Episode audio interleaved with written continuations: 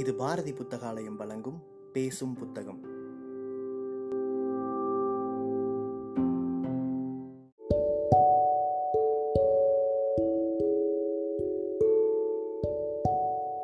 Book day இணையதளத்தின் மூலமாக முன்னெடுக்கப்படும் வாசகர்களுக்கான வாசிப்பு போட்டியில் தேர்வான சிறுகதையை கேட்க இருக்கிறீர்கள்.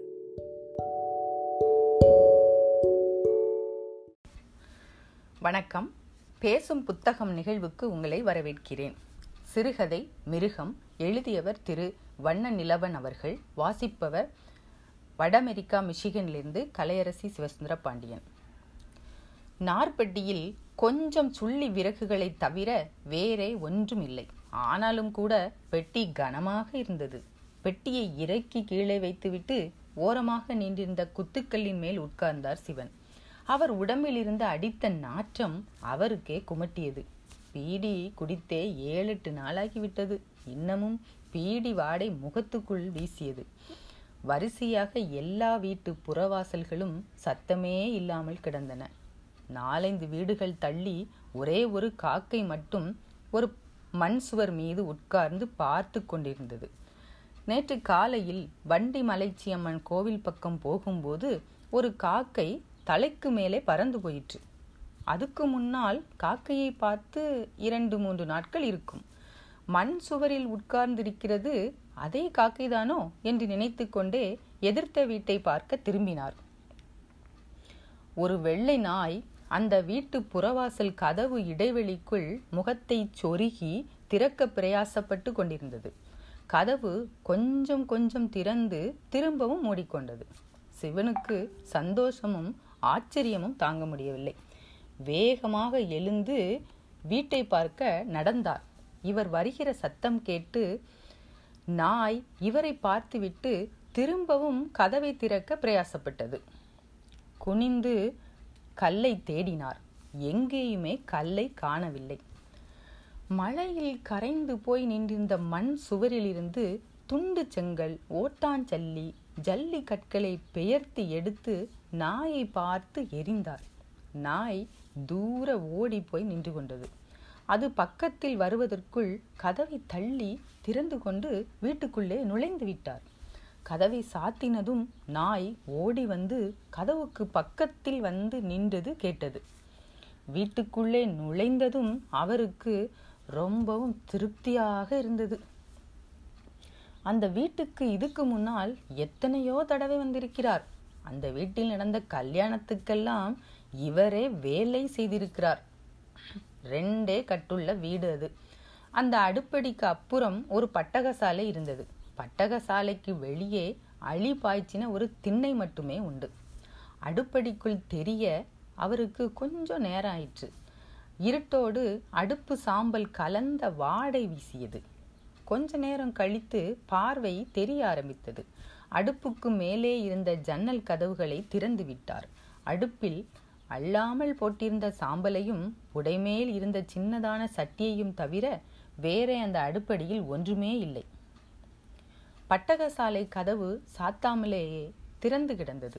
கதவுக்கு பின்னால் நின்றிருந்த நெல் குதிரின் வாய்க்கு கீழே அதை அடைத்து சொருகியிருந்த துணி விழுந்து கிடந்தது. குனிந்து குதிருக்குள் பார்த்தார். லேசாக படிந்திருந்த புழுதிக்கு மேல் சில நெல்மணிகள் கிடந்தன. குதிருக்கு பக்கத்தில் பூட்டி கிடந்த பெரிய மரப்பெட்டியை கஷ்டப்பட்டு அசைத்து பார்த்தார். சில பாத்திரங்கள் உருண்டன.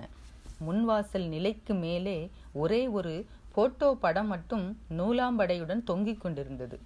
அந்த போட்டோவில் இருந்த ஒவ்வொரு ஆளாக கவனித்து பார்த்தார். எல்லோரும் அவருக்கு ரொம்பவும் தெரிந்தவர்கள். அதுக்கப்புறம் அந்த அறையில் நிற்கவே அவருக்கு சங்கடமாக இருந்தது. வெளியே போக புறப்பட்ட போது நெல் குதிர் இருந்த எதிர்த்த பக்கத்து வீட்டு கதவுக்கு பின்னால் ஒரு பழைய ஓவன் டில் டப்பா உட்கார்ந்திருந்தது. ஆசையோடு அதை பார்க்க நடந்தார். அருகே போனதும் அதிலிருந்து எறும்புகள் போய்க் கொண்டிருப்பதை பார்த்து சந்தோஷமாக இருந்தது. டப்பாவை தூக்கி மூடியை திறந்து பார்த்தார். அடியில் கொஞ்சம் கருப்பு கட்டி தூள் கிடந்தது.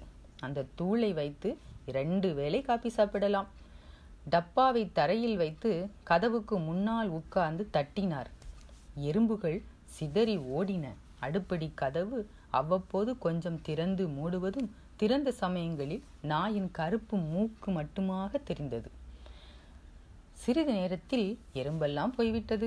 டப்பாவை தூக்கி கொண்டு அடுப்படி கதவருகே வந்து பதுங்கி நின்றார். இந்த தடவை நாய் முகத்தை கதவுக்குள்ளே நுழைத்தபோது கதவோடு சாய்ந்து தன்னுடைய முழு பலத்தையும் கொண்டு அழுத்தினார். நாய் இதுவரை அவர் கேட்டிராதபடி புது மாதிரியான குரலில் உளையும் சத்தமும் கலந்து போட்டது. அந்த சத்தத்தை கேட்டு கதவின் இறுக்கத்தை தளர விட்டு விடுவோமோ என்று அவருக்கு பயமாக இருந்தது.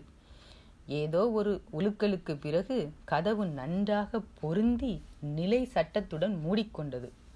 பயத்துடன் திரும்பி கதவை பார்த்து நின்றார். வெளியே அந்த வினோதமான சத்தமும் ஊளையும் கலந்து கேட்டுக்கொண்டே போய் சிறிது நேரத்தில் தேய்ந்து விட்டது. நாய் முகத்தை கொடுத்து கதவை தள்ளின இடத்தில் சில இரத்த துளிகள் சிதறி கிடந்தன. இன்னும் பயம் தீராமல் டப்பாவை இறுக பிடித்தபடியே உள்ளேயே கொஞ்ச நேரம் நின்று கொண்டிருந்து விட்டு வெளியே வந்தார். வெளியே கதவடியில் நாய் முகத்தை இழுக்க போராடிய போது ஏற்பட்ட நக பிராண்டல்கள் தரையிலும் அடி கதவிலும் தாறுமாறாக கிடந்தன. விட்டுவிட்டு இரத்த துளிகள் சிந்திக்கொண்டே போயிருந்தது. அந்த இரத்தத்தின் நிறம் மனித இரத்தம் போல் இல்லை. இன்னும் கொஞ்சம் கொளகொளப்பாகவும் ஆரஞ்சு நிறத்திலும் இருந்தது.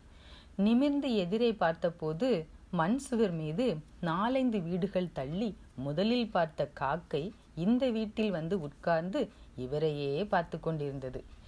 டப்பா வைத்திருந்த கையோடு வீசி ஆட்டி விரட்டினார். வாயிலிருந்து சத்தமே வரவில்லை.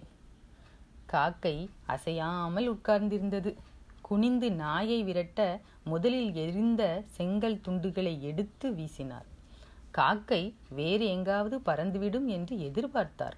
இரண்டு வீடுகள் தள்ளி இதை போல இருந்த மண் சுவரின் மேல் போய் உட்கார்ந்து கொண்டு இவரையே பார்த்து கொண்டிருந்தது.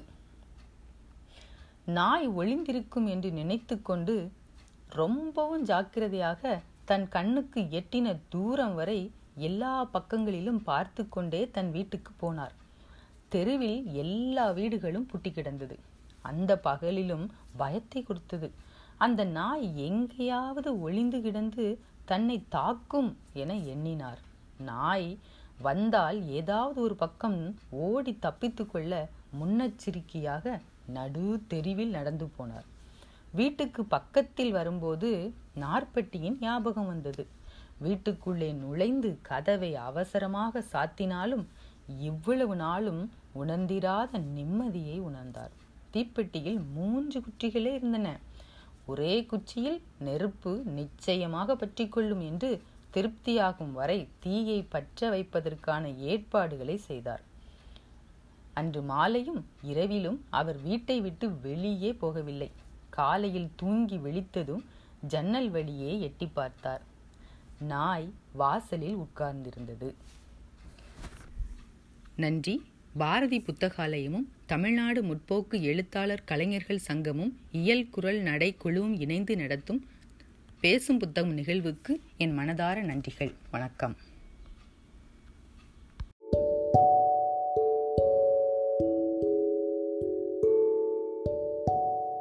சிறுகதையை கேட்ட வாசகர்கள் தங்களுடைய கருத்துக்களை மறக்காமல் அனுப்பி வைங்க.